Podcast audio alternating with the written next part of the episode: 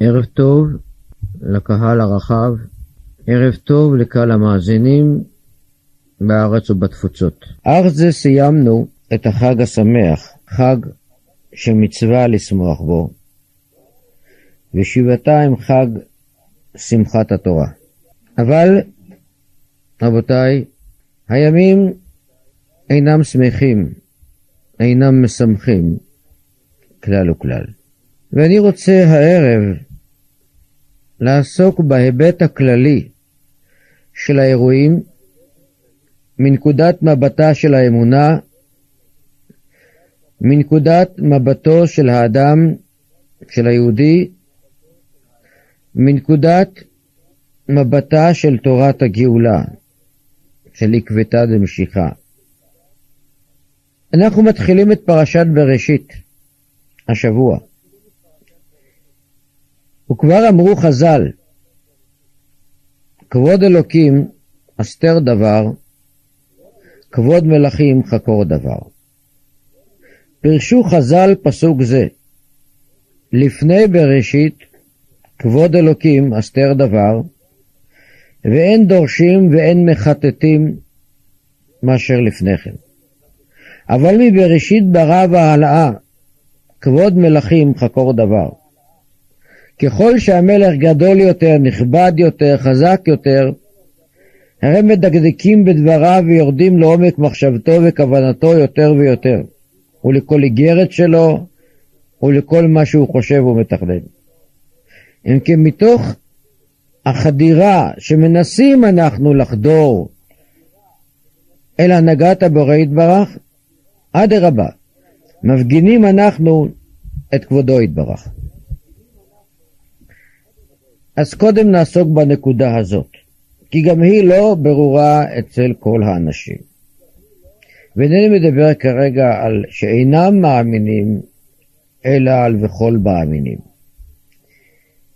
כתב הרמב"ן רבי משה בן נחמן בחיבור שלו המפורסם, החשוב מאוד, שער הגמול, שבו מבאר ומפרט כל ענייני השכר והעונש. בהוצאה של הרב סופר זה סעיף מ"ו. וסוף דבר ראוי להאמין בזה העניין לכל בעל מקרה ופגע, כי מקרהו וצרתו על עוונו ופשעו, וישוב על הנודע מהם בתשובה, והלא הודה שלו שאינו זכור. כלומר, האלף בית של האמונה אומר הרמב"ן, שיאמין האדם על כל מקרה, בין טוב ובין לא טוב, כשזה בא בגלל חטא ועוון, על עוונו ופשעו, וישוב על הנודע מהם בתשובה ועל ההודעה שלו שאינו זכור. ממשיך הרמב"ן, יתוודה מן הסתם. אם כן רבותיי, מה אנחנו צריכים ראשית חוכמה בימים אלה? להאמין ולהתחזק באותה אמונה שלא חשיד קודשא בריחו דאבי דינא בלא דינא. אין חשוד הבורא לעשות דין ללא צדק, ללא יושר. אלא בגלל חטא ועוון באה כל צרה על הפרט או על הכלל. ומה אם בכל אופן יראה האדם צדיק ורע לו? ורואים ממשיך הרמב"ן, ואם יראה צדיק עובד בצדקו, יהיה מייחס זה תחילה אל מיעוט עבירות שעשה.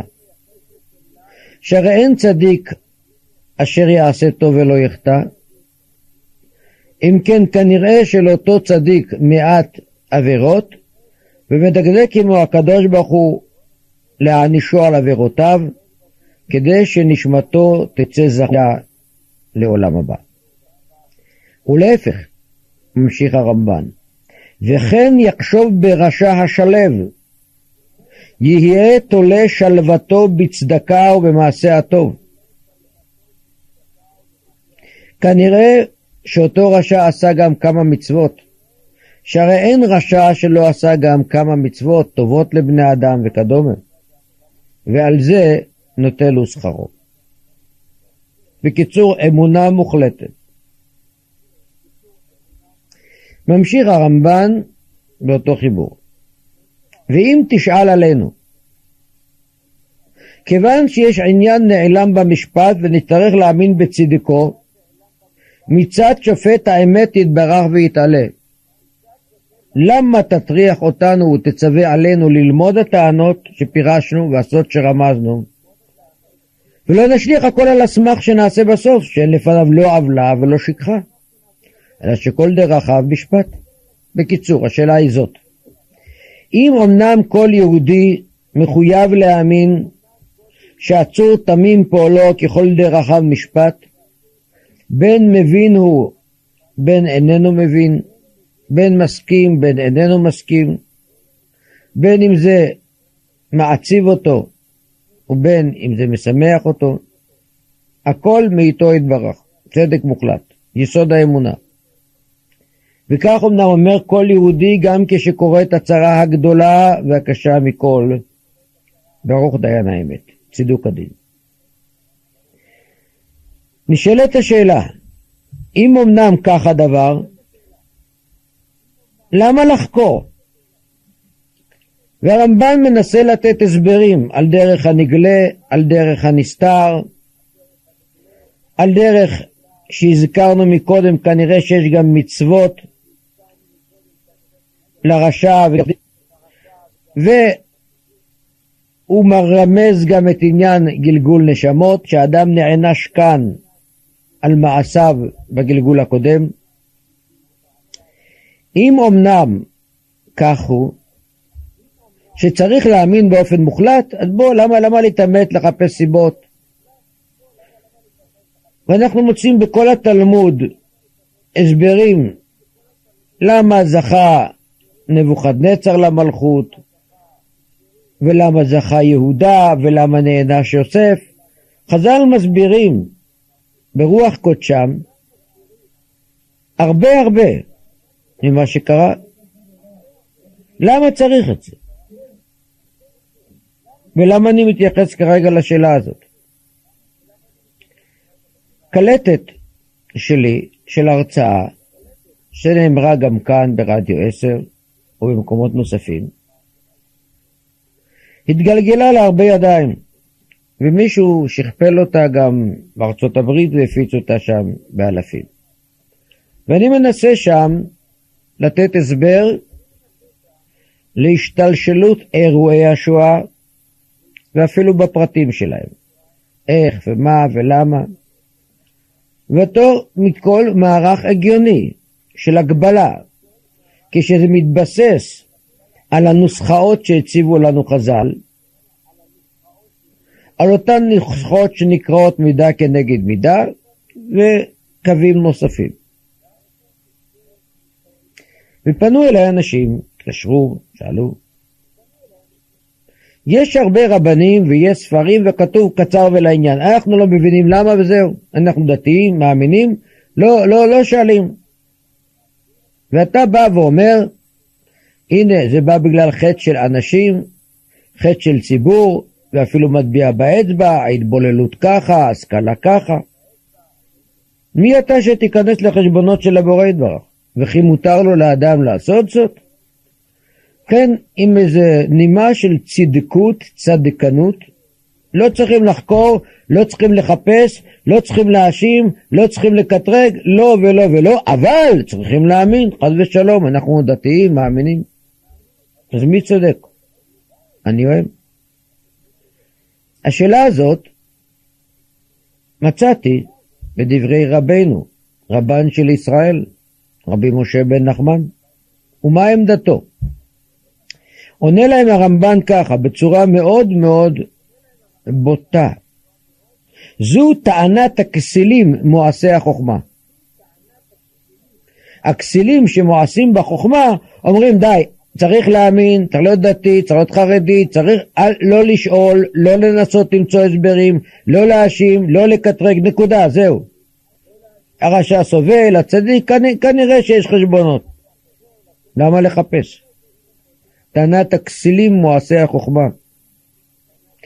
כי נועיל לעצמנו בלימוד שהזכרנו, להיותנו חכמים ויודע אלוקים יתברך, מדרך הקל וממעשיו.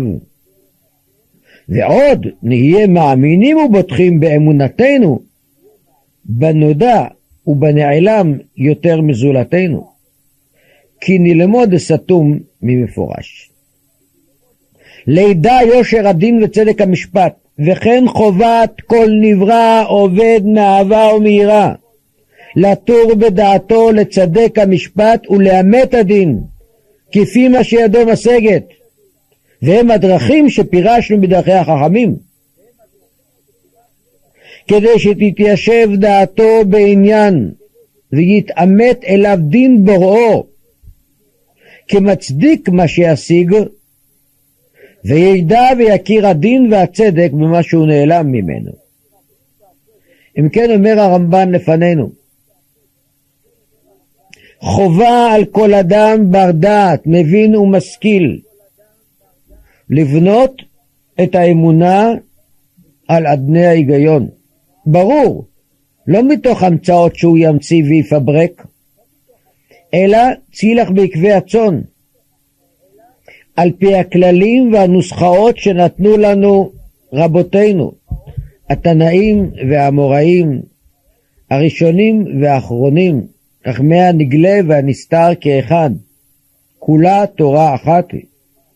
ועל פי אותם כללים עלינו לפתור את משוואת הנעלמים. מה נרוויח אז?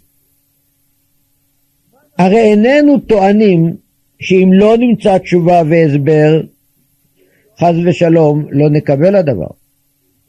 הרי מראש אנחנו מאמינים, אומר הרמב"ן כך, כשימצא האדם הסבר לדברים שהוא מבין, תתחזק אמונתו גם בדברים שלא מבין. רבותיי, אמונה היא לא מטבע פשוטה. הרבה הרבה למדנו מרבותינו, ובראש ובראשונם המשגיח, הרב יחזקאל לוינשטיין, זכר צדיק לברכה, שלא כל הנוצץ זהב, ולא כל הטוען שהוא מאמין אמנם כזהו. לא. יש אמונה ויש אמונה. יש ביטחון ויש ביטחון. אמר רבי ישראל סלנטר, הכרתי רבנים גדולים שהיו כופרים. יש איזה מין אמונה שהיא מסווה לכפירה.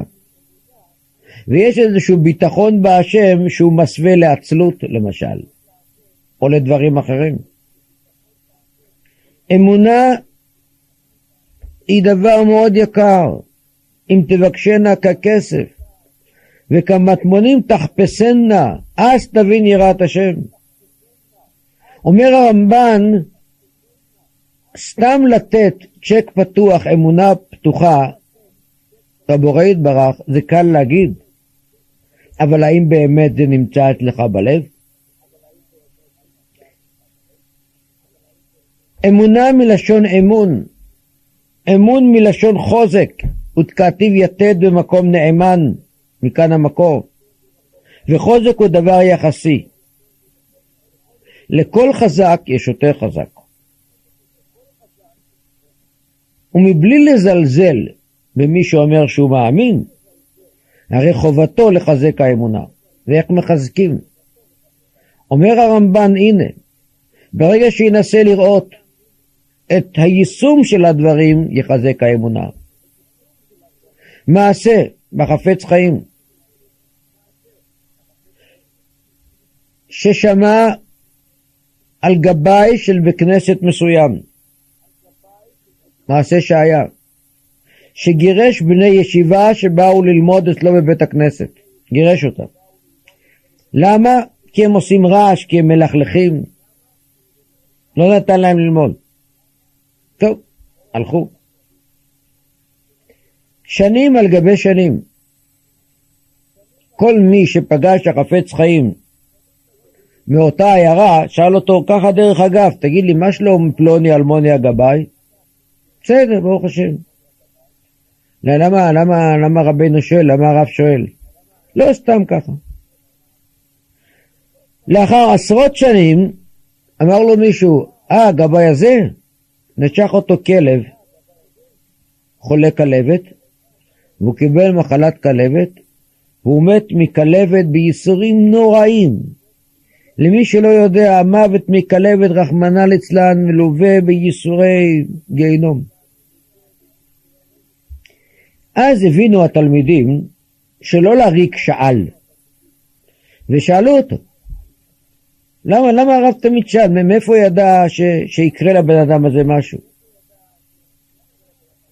הרי לכל אותם עשרות אלפי איש שהוא הכיר, הוא לא שאל מה שלום ראובן ושמעון ולוי. אמר להם החפץ חיים, אותו אדם שעשה מעשה נפשע כזה וגירש בני תורה מללמוד תורה בבית הכנסת, הייתי בטוח שהוא יענש כאן בעולם הזה. וכשהוא עוקב על זה ורואה, האמונה מתחזקת, כן. מבשרי זה אלוקיי, עם כל האירועים.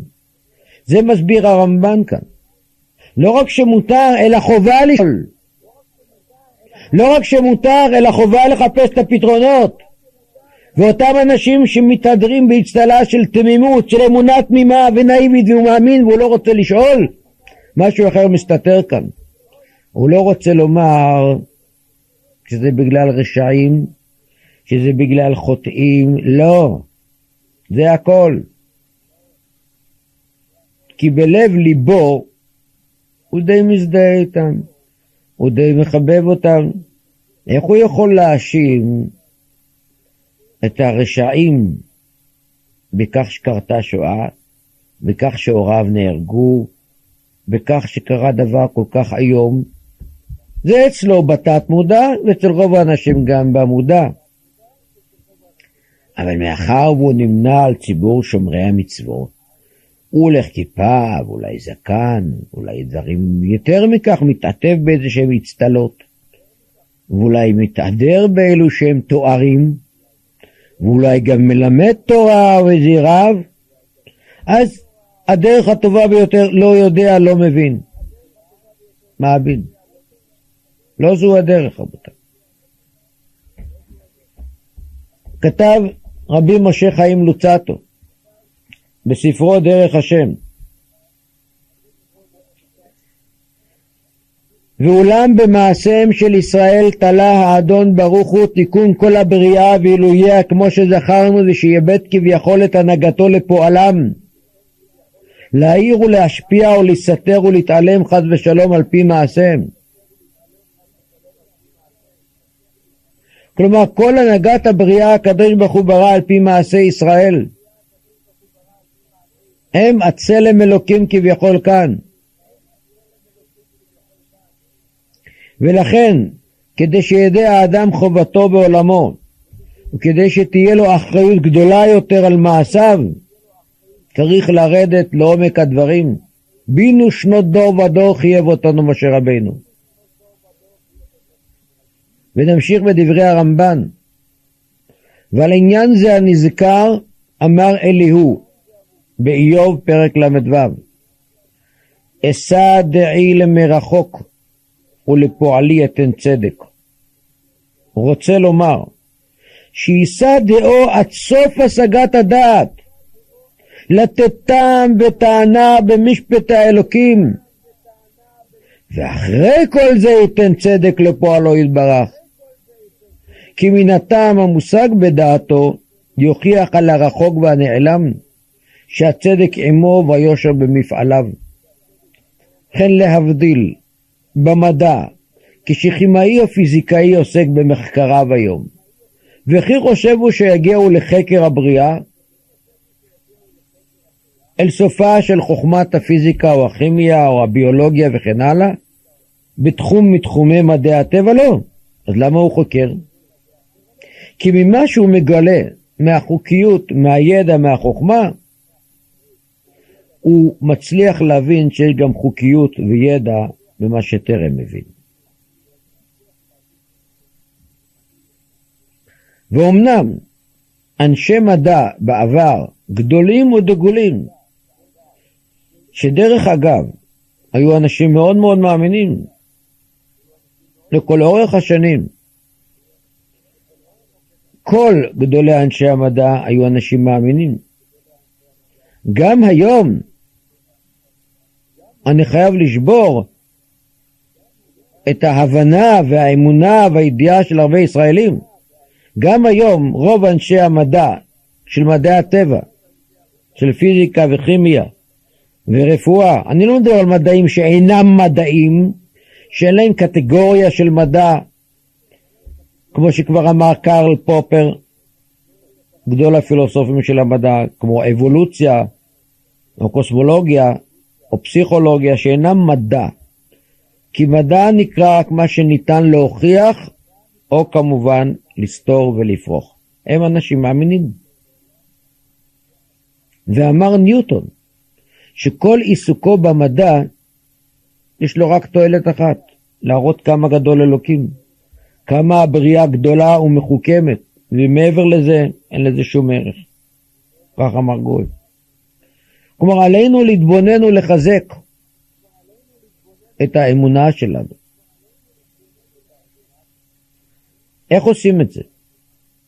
על ידי הצגת שאלות של האדם אל עצמו, של האדם אל רבו, של חקירה. כותב הנביא מלאכי, אותו נביא שנתן לנו את התרחיש מה יהיה לפני בוא הגאולה. חזקו עליי דבריכם, אמר השם. ואמרתם, מה, מה, מה נדברנו עליך? אמרתם שם עבוד אלוקים. ומבצע כי שמרנו משמרתו וכי הלכנו גדורנית עם בני השם צדקות ועתה אנחנו מאשרים זידים וגם נבנו עושי רשעה וגם בחנו אלוקים וימלטו.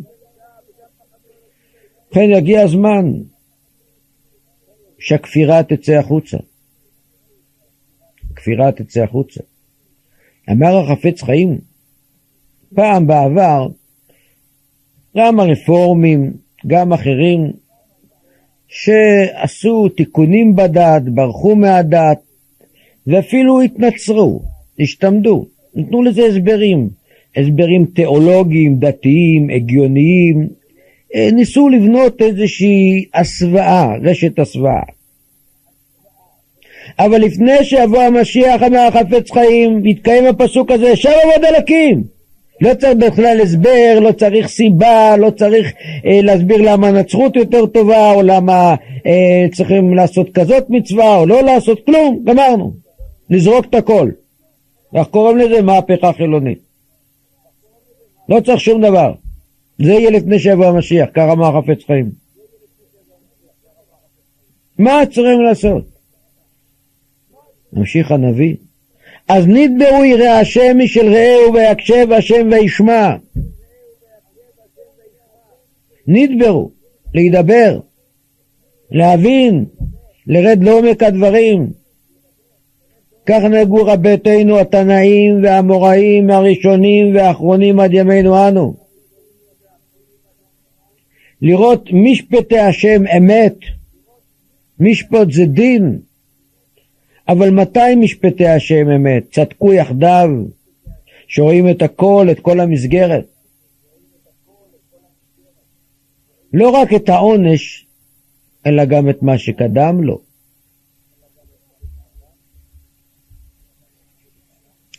החסיד יעבץ, בפירושו לפרקי אבות, פרק ד', על המשנה, בן זומא אומר איזה הוא חכם הלומד מכל אדם. כשנאמר מכל מלמדי השכלתי, כי עדותיך שיחה לי. אומר החסיד יעבץ, מה מסביר כאן דוד המלך? אני מוכן ללמוד מכל אחד, מכל מלמדי השכלתי, והוא הנקרא חכם. והוא מסביר כך, דע כי ההפרש אשר בינינו, אנחנו מאמיני החידוש למאמיני הקדמות, והוא שנשים כל פעולותינו מול עבודת השם יתברך, ונכוון בכולן כוונה אחת לבדה והיא עשיית רצונו, ובזה נקיים פינת החידוש. כי כל מה שבראו השם יתברך לא בראו אלא לכבודו וכל מעלה אשר נשתמש ממנה לצד עבודת השם יתברך, סופה להתקיים. ותחייד בעליה. כי אומרו ברוחקים ממך מותי בחיי, ואם אדבק בך חיי במותי. ובכן מי שמאמין בחידוש העולם, בהנהגת הבורא, בבראשית ברא אלוקים, בשביל ישראל שנקראו ראשית, בשביל התורה שנקרא ראשית, כל מעשיו וכל חייו וכל פעולותיו למטרה אחת בלבד. לקיים את תכליתה של הבריאה, את רצונו של הבורא. וחוץ מזה, הבל הבלים. אבל אלה שאינם מאמינים בכך, אלה שכופרים, פעם קראו להם מאמיני קדמות העולם, התפיסה של אריסטו, שהרמב"ם מריח על זה הרבה. היום יקראו לזה אבולוציוניסטים, או סתם אתאיסטים, כל תקופה והשם שלה, אבל אותה זהות. הם, כל המהות שלהם זה הכבוד שלהם והמעמד שלהם והסטטוס שלהם והנאות שלהם והתאוות שלהם. שתי אבות הטומאה כתב הרם הגר"א, הובאו הדברים באבן שלמה. הקנאה והכבוד, שתולדה שלו קנאה והתאווה. כבוד יוצר כעס, או קנאה במי שכבודו גדול יותר. תאווה ידוע מהלכה וקנאה במי שיש לו תאוות, התייחסות לזולת. אני רוצה, אני צריך. גם כשהוא עוסק בדברי חוכמה, זה רק כדי להגדיל את הכבוד שלו. הוא לא מחפש את החוכמה באמת. יש לו רק את האגו שלו. וממילא מסביר כאן החסיד יעבץ, אצטט את דבריו. והנה החוכמה, המתבייש לשאול דבר מה, יוראה, כי החוכמה אצלו להנאתו לבד, והוא הכבוד.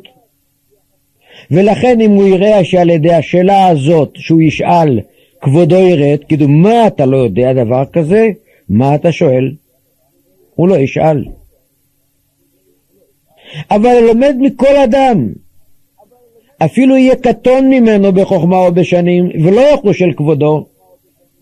זה יעיד כי החוכמה אצלו אל תכלית אשר נתנה כונן הדעת. כי הוא מאמין כי מפיו דעת ותבונה ולא בכוחו ובעוצם שכלו כנאה, וזה נקרא מכיר את בוראו. אם כן רבותיי, האדם נועד לשאול שאלות. האדם נועד ללמוד. וסמלו של מבקש השם סקרנות ללא גבול. כך, כך ולא אחרת גילה אברהם אבינו את אלוקים. כך ולא אחרת הגיעו בעלי התשובה אל תשובה. כך ולא אחרת יכול בן אדם לעלות במדרגות התורה והיראה באמת. אומר רבינו יונה, היה מצטט את זה תמיד המשגיח, שמי שאיננו עורך מערכות ביראת השם כל הזמן, הרי כל חייו ומצוותיו בבחינת מצוות אנשים מלומדה. מה זה עורך מערכות? אמר המשגיח כמו מערכה של רבי קיוויגר, קושיות, תירוצים, הסבר באמונה. אמונה שהיא סטטית היא כמו מים סטטיים, עומדים, מים עומדים, מעלים ירוקת. האמונה צריכה להיות בדינמיקה. העלייה של האדם בכל עבודת השם צריכה להיות בצורה עקבית, ממושכת, ולנסות להבין. אז נדברו יראה השם, איש אל רעהו.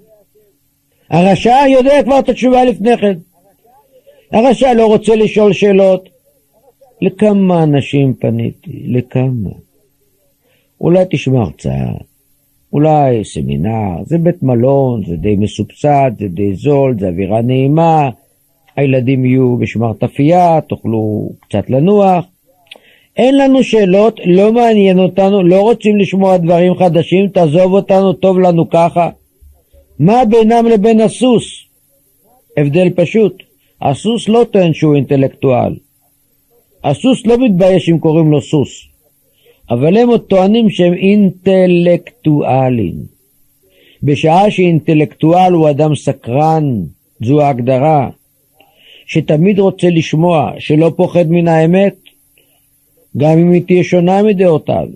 אינטלקטואל הוא האדם המצהיר שהוא מוכן לשנות את כל דעותיו לאלתר אם יוכח לו שהוא טועה. אינטלקטואל הוא אדם שמכבד את תפיסותיו ואמונותיו של הזולת. מוכן לבחון את עצמו ואת כל השקפת עולמו בעין ביקורתית.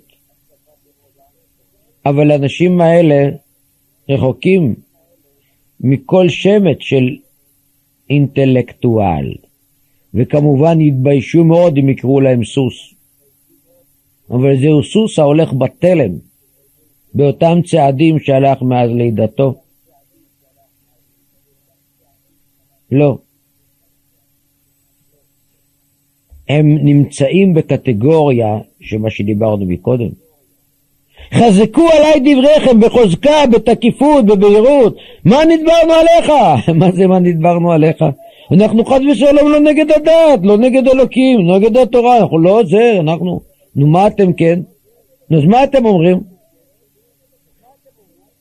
אמרתם שם עבוד אלוקים, ומה בצע כשם משמעתו, וזה עוד לא נקרא נגד, לא נגד אלוקים ולא נגד הדת, אנחנו רק אומרים שלא צריך לא שבת ולא מצוות ולא יהודים ולא כשרות, לא צריך כלום. חס ושלום, אנחנו נותנים כבוד לדת, אנחנו יהודים, אנחנו... נו נו, מי יכול להבין דבר כזה? אז נדברו, אז החובה שלנו רבותיי להידבר ולהבין את המציאות.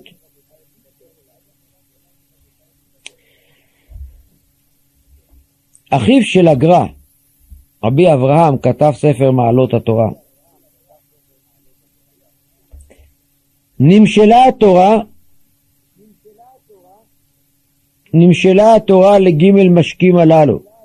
כך אמרו חז"ל מסכת תענית, דף ז עמוד ראשון. חלב, מים, יין. למה דווקא אלו? פירשו חז"ל. מה המשקים הללו אין מתקיימים אלא פחות שבכלים? אף דברי תורה אינם מתקיימים אלא במי שדעתו שפלה עליו. המשקאות האלה שמים אותם בכדים, כדי חרס. לא בכלים של זהב או כסף, זה לא טוב להם. קר דברי תורה מתקיימים רק מי שדעתו שפלה עליו. יש לו ענווה. ובכן, אותם אנשים מדברים מתוך גאווה ויהירות, כביכול בטוחים בצדקתם ובאמונתם, ומתוך אותו רגע של התנשאות מזלזלים לא רק בתורה, לא רק באותם רבבות גאוני גאונים בהיסטוריה של עם ישראל שקיימו התורה על כל תג ותג, אלא גם בכל אותם אנשים יראי שמיים, חכמים, גאונים, נבונים, שלא מקבלים את דעתם. עם כינויי גנאי מסוגים שונים, מטפילים ופרזיטים ומשתמטים, ולא אומר ביטויים קשים יותר, כמו נמלים שחורות או לא יודע איך, קנגורו, מוצאים להם מילים, פינגווין, כל מיני מילים מעולמם של בעלי החיים. למי? לירא השם. ירא חטא ימאסו. אבל התורה ונושאי דגלה הם שיא הענווה, מי שמכיר את גדולי ישראל בהווה, יודע שהם אנשים ענבים בתכלית הענווה, עם כל גדלותם שהיא מבהילה. וכאן בפירוש לספר הזה, שכתב רבי יצחק אייזק חבר, מגדולי הגאונים לפני מאה שנה, לגלה בנסתר, הוא כותב, אמרו חז"ל, סימן לגסות הרוח עניות של תורה. כמה שיש לאדם פחות תורה, יש לו יותר גסות הרוח. וסימן לזה ענווה. המילה ענווה מרמז על התורה. כלומר, תורה היא רק למי שיש לו ענווה. ומה הפירוש? עין זה שבעים ענפין דאורייתא, כלומר שבעים פנים לתורה. נון, מהמילה ענווה, חמישים שערי בינה, נון. הוו של המילה הזאת, שישה סדרים של תורה שבעל פה, ששת סדרי משנה. ה', חמשת חומשי תורה. וכל מי שהוא ענב ביותר, התורה מתגלה לו ביותר. שלכן משה שהיה עניו מאוד מכל האדם, הוא יותר גדול בתורה מכל ישראל, ועל ידו ניתנה. כלומר, בראשית חוכמה צריך האדם קצת ענווה. קצת להבין מהו ומי הוא באמת, ואז גם ישאל שאלות למרות שהתשובה לא תהיה תואמת את מה שהוא חושב. הרמב"ם במורה נבוכים, בחלק שלישי פרק נ' כותב כך.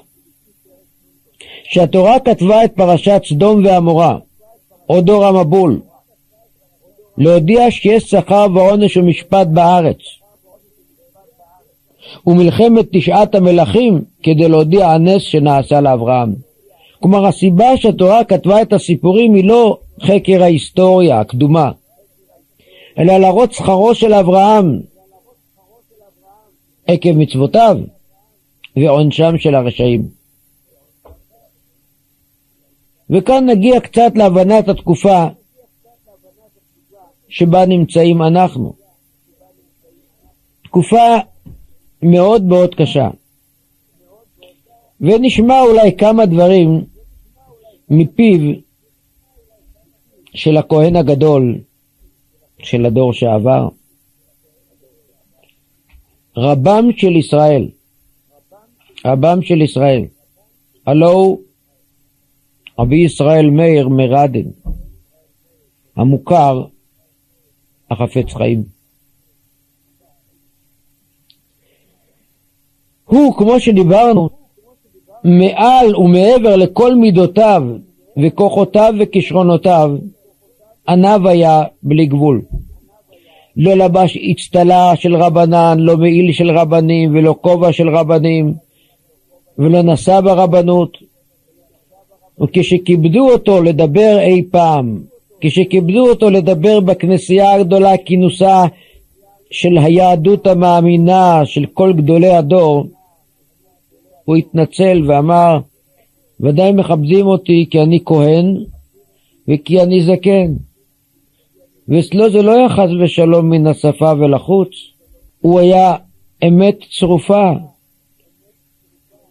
הוא לא חשב שיש סיבה אחרת לתת לו, כי יש גאונים הרבה יותר גדולים וצדיקים, זו ענווה.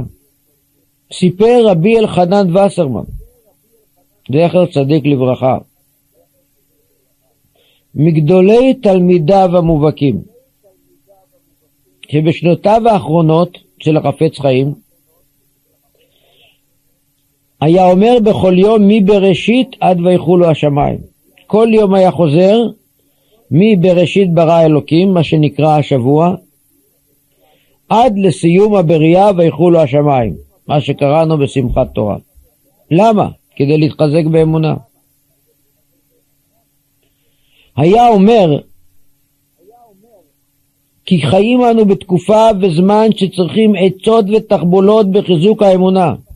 וכך העיד, כך העיד גם הרב פופקה מארצות הברית, שהוא ראה כמה פעמים בעצמו את החפץ חיים חוזר על מעשה בראשית, להתחזק באמונה. נו. אז אם את זה אמר החפץ חיים, שכל ימיו עמל ללא הפסק וללא היסח הדעת בחיזוק האמונה, לחזק אצל עצמו אמונה, האם יכול איש מאיתנו לומר, אז בסדר, אני מאמין, אני אני בסדר, לא צריך יותר. לא, בשום אופן לא. החפץ חיים ייעץ לאנשים לומר כל יום י"ג עיקרי האמונה. לחזק, לחזק האמונה. אבל בואו נחזור רגע לתקופה שלנו. סיפר רבי אליהו לופיאן, מזקני בעלי המוסר של ימינו, שיש ספר של קלטות שלו, לב אליהו. לפני שבא לארץ ישראל, היה רבי אליהו לופיאן בלונדון. בערב מלחמת העולם השנייה ביקר בלונדון רבי אלחנן וסרמן, ואמר הרבה שיעורים ודרשות וחיזק את היהודים שם. וכולם ראו שהמלחמה עומדת אוטוטוט לפרוץ. ולחצו והפצירו בו שיישאר כאן באירופה, שיישאר כאן באנגליה, ולא ילך למקום המסוכן ששמו פולניה ורוסיה. והוא סירב. הוא אמר שהוא נוסע חזרה לישיבה שלו. וכולם יודעים מה היה בסופו, זכה, זכה למות על קידוש השם מתוך דעה צלולה ומתוך להט של אמונה. אבל נחזור.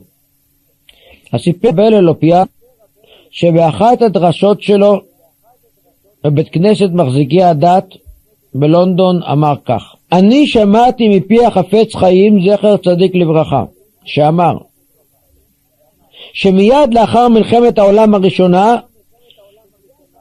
שמלחמת גוג ומגוג תתחלק לשלושה חלקים.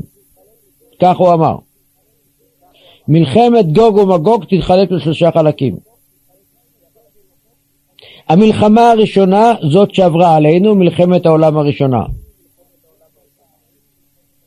מתרעד, תרעד, ככה אמרו החכמים תרעד, שנת ה' תרעד, התרעד, לראשונה העולם רעד, זאת מלחמת העולם הראשונה, נהרגו אז כחמישים מיליון איש, ואז לאחר המלחמה מהר חפץ חיים, הראשונה הייתה זו שעברנו, השנייה תהיה בערך בעוד כ-25 שנה, עד 30 שנה, והמלחמה הראשונה תהיה כאפס נגדה.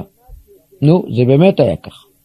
ובכן, החפץ חיים כבר צפה אז, ב-1917, כשכל התרבות האנושית, כל הציוויליזציה, כל המלומדים, אמרו לאחר שהאנושות חוותה את הנוראה שבחוויותיה, את המלחמה המזעזעת, מלחמת העולם, לוחמת גזים, ודאי לא תהיה יותר מלחמה כזאת. החפץ חיים ידע קצת אחרת. תהיה ויותר קשה, וזה באמת היה. אחריה תהיה מלחמת גוג ומגוג שלישית ואחרונה, ובסופה תהיה הגאולה השלמה. עת צרה אל יעקב ממנה יבשע. והוסיף החפץ חיים ואמר שבמלחמת השלישית, במלחמה השלישית יסבול כל העולם ייסורי חבלי משיח. את כל זה אמר ב-1917 וזה סיפר רבי אלחונו וסרמן בדרשה בלונדון. ונמשיך את הסיפור. סיפר רבי שלום שבדרון, המשגיח רב חצקל דיבר פעם בוועד לאברכים של הכולל, והוא סיפר שהוא שמע, הוא גם מסתופף בצלו של החפץ חיים, כי תהיה מלחמה שנייה שכנגדה מלחמת העולם הראשונה תראה כמו משחק, ותהיה מלחמה שלישית שכנגדה מלחמת העולם השנייה תיראה כמו משחק. אתם שומעים? השלישית תהיה עוד יותר נוראה. אימה ופחד נפלו על כל השומעים. ואני, כך מספר אבשלום שבדרון, העזתי לשאול את המשגיח טוב בקשת מחשב, בשביל מה צריכים לדבר דברים כה קשים? אדרבה, צריכים להתפלל אחרי המלחמה שהייתה, שלא יבוא גזר דין כזה, למה דברים כאלה לומר? המשגיח נעשה נלהב כעמוד אש, כך מתאר אבשולם. ואמר, אתה בכלל לא הבנת במה מדובר, ואל מה התכוון החופץ חיים בדברים אלה. החפץ חיים מתכוון בעיקר לכך שיהיה חושר באמונה. החשיכה באמונה שהייתה מלחמת העולם הראשונה הייתה משחק מול החשיכה באמונה שהייתה מלחמת העולם השנייה. והחשיכה באמונה שתהיה מלחמה השלישית, כל מה שהיה קודם יראה משחק. ואנחנו נמצאים כעת בעיצומה של המלחמה הזאת.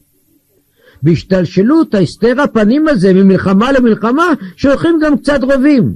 אבל לא, לא זה עיקר המלחמה. לכן המשגיח נתן הסבר נוסף. חושך יכסה ארץ, זה מה שעובר על אבי מלאכים. מה יהיה לפני ביאת המשיח? מה יהיה? שער עוד אלוקים. וזה יחריב וילך בצורה בוטה יותר. הרבה יותר בוטה. נו, יש תגובות ביניים, זה הרובים. זה החטא ועונשו. זאת הדינמיקה. כי עוצמת הכפירה, עוצמת הסתירה. בתורת המכניקה אנחנו יודעים שאקציה גורמת ריאקציה. זה נוסחה.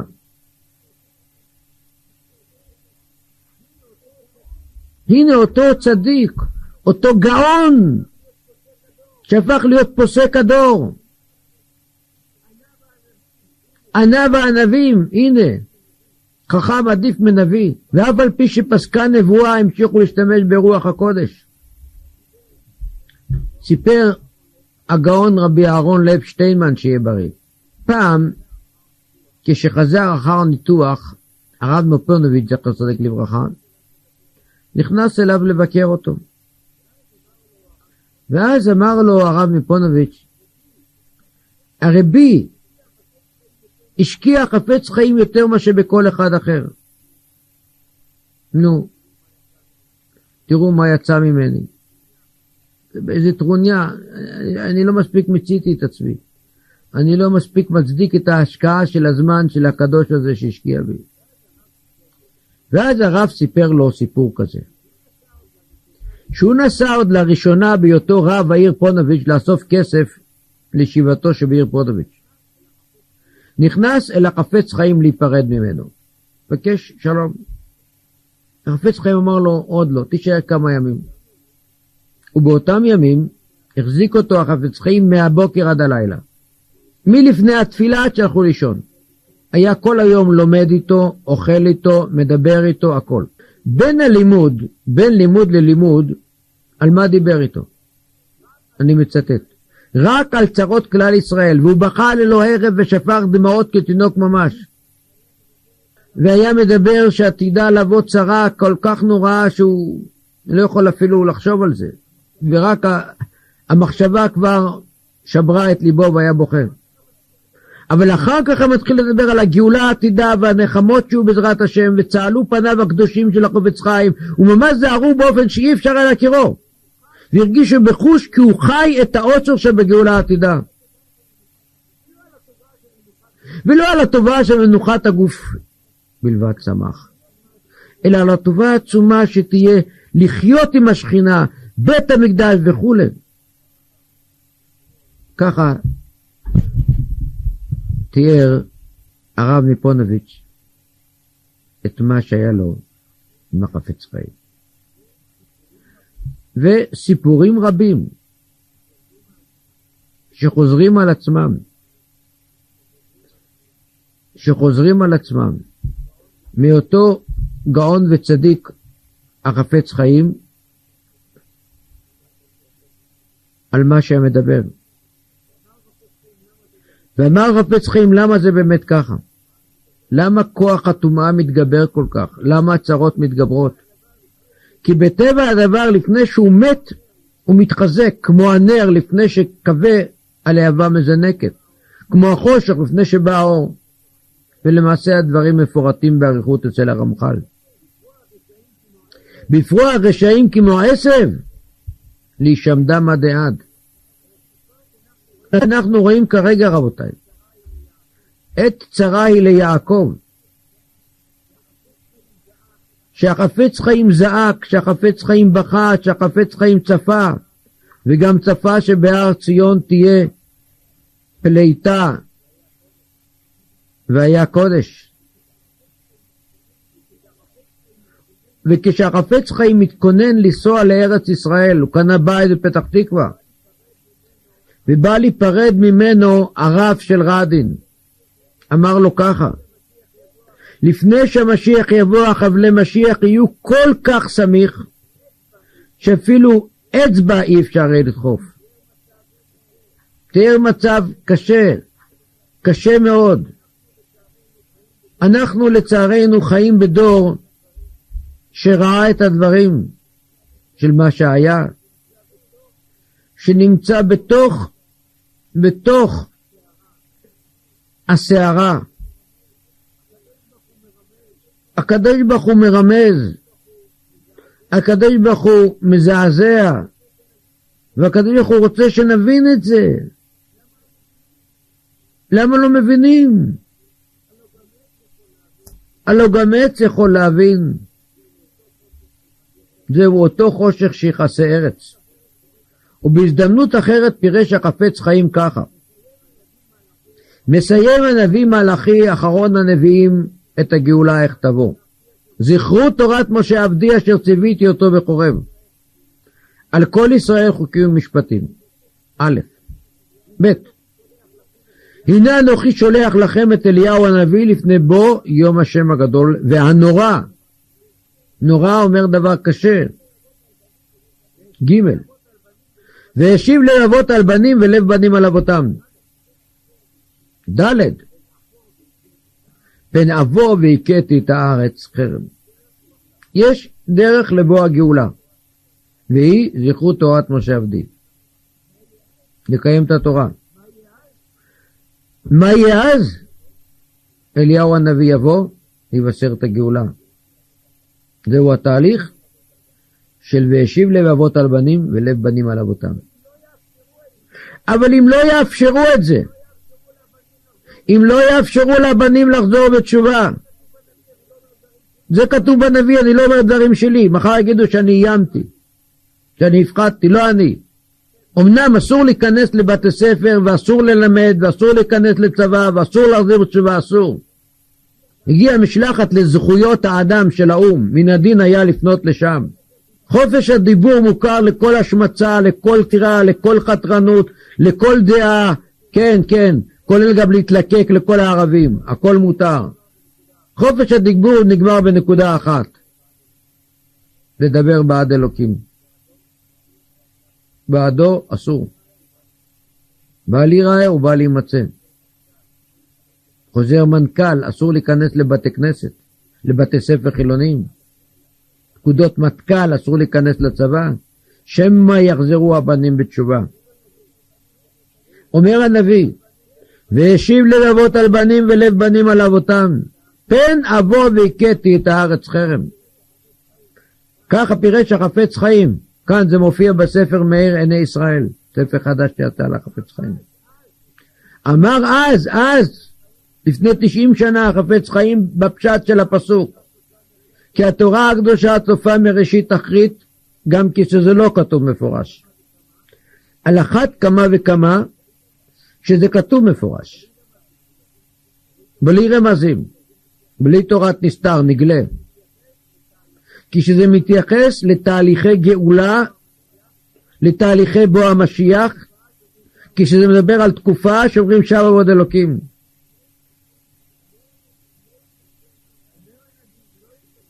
אומר הנביא, אם לא יתאפשר מצב של והשיב לב אבות על בנים ולב בנים על אבותם, רחמנא ליצלן, פן אבוא והכיתי את הארץ חרם. איזה חרם? חרם ערבי, הרבה חרמים. חרם זאת מילה קשה, קשה מאוד. אבל אני, אני אעשה את זה, אומר הקדוש ברוך הוא. נו, איך אני אעשה את זה? הקדוש ברוך הוא יכול לעשות רעידת אדמה כמו סדום ועמורה, או מבול כמו אז, בדרך כלל יש לו משרתים. כל הבריאה משרתיו. פעם זה יהיה חוסייני, פעם זה יהיה נאצר, פעם זה יהיה ערפאת, פעם זה יהיה נסראללה, כולם, כולם שליחים של הקדוש ברוך הוא. פעם זה יהיה נבוכדנצר, פעם זה יהיה פרעה, פעם זה יהיה סנחריב, הכל. אנחנו נמצאים באותה תקופה. באותה תקופה שאנחנו מייחלים לה. וכמו שכתב הרמב"ם, וחזר על זה גם הרמב"ן באריכות, תקופת הגאולה, תקופת המשיח, לא כדי שנחיה בתנאי רווחה, יהיו כאלה,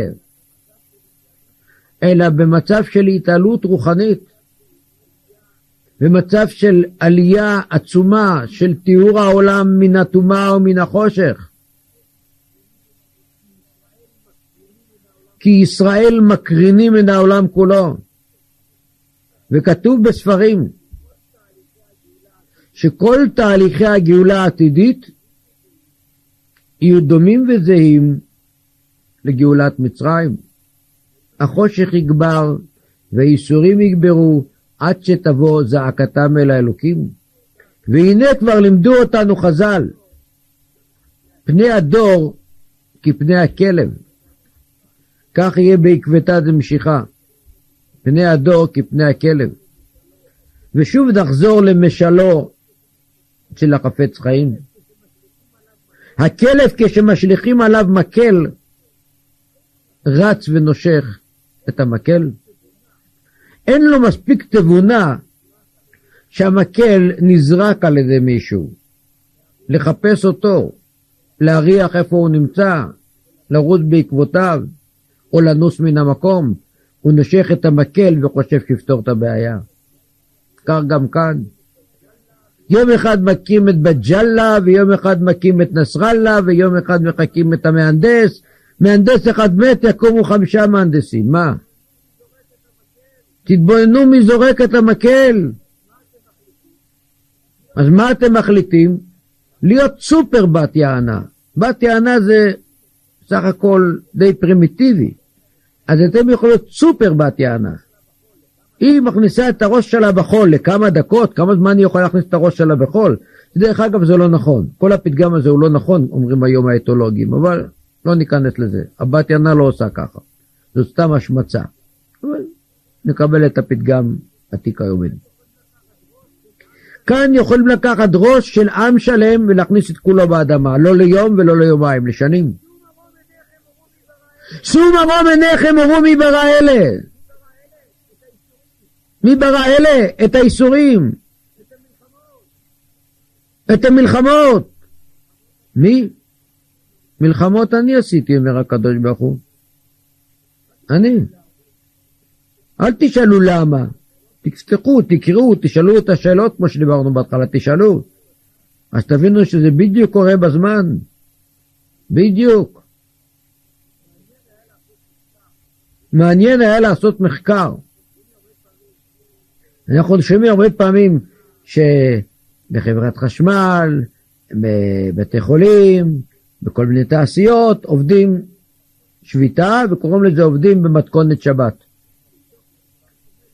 ניסיתי לבדוק את זה פעם, נדמה לי שזה בדיוק כמה שבתות שעובדים. עובדים בשבת, אחרי זה עובדים בימי חול מתכונת שבת. מידה כנגד מידה. אין, אין דברים ריקים. אם כן, כך גם כאן. אנחנו שומעים ולא מאמינים. שומעים ולא מבינים. איך? כשהכול מתנפץ לרסיסים. אותו שלום מדומה. אותם אויבים שהתחפשו לידידים. מי יכל להאמין בזה? טוב, גמרנו, האמינו. אותם הרדנים לקו זכות. הם הרי סך הכל ערבים. הם למזלם לא חרדים, אז דנים אותם לכף זכות. אבל נגמר, הסיפור נגמר, ההצגה נגמרה, התחפושות הורדו, התפאורה סולקה, הכיפה האדומה נגמר, הזאב יצא מכבש האור הוציא את הציפורניים. אז סוף כל סוף כבר תסתכלו לשמיים, יעשו אחדות, אחדות לאומית. אחדות כנגד מי? כנגד ערבים? לא, זאת אחדות כנגד אלוקים. כי המכנה משותף של כולם ביחד, עכשיו עבוד אלוקים. ימין ושמאל זה לא משנה. יש פער גדול וריב אישי גדול בין יוסי שריד לטומי לפיד. בדבר אחד הם משתווים, שם עבוד אלוקים. לכן אורו נא אחים. שאל אותי בשבוע שעבר מישהו בשאלות, איך מעבירים את זה לברק? אמרתי לו, לא יודע. אז אולי שמישהו ייקח את הקלטת אם יודע איה מקום כבודו של ברק ויביא לו אותה. או לכל מיני ברקים קטנים.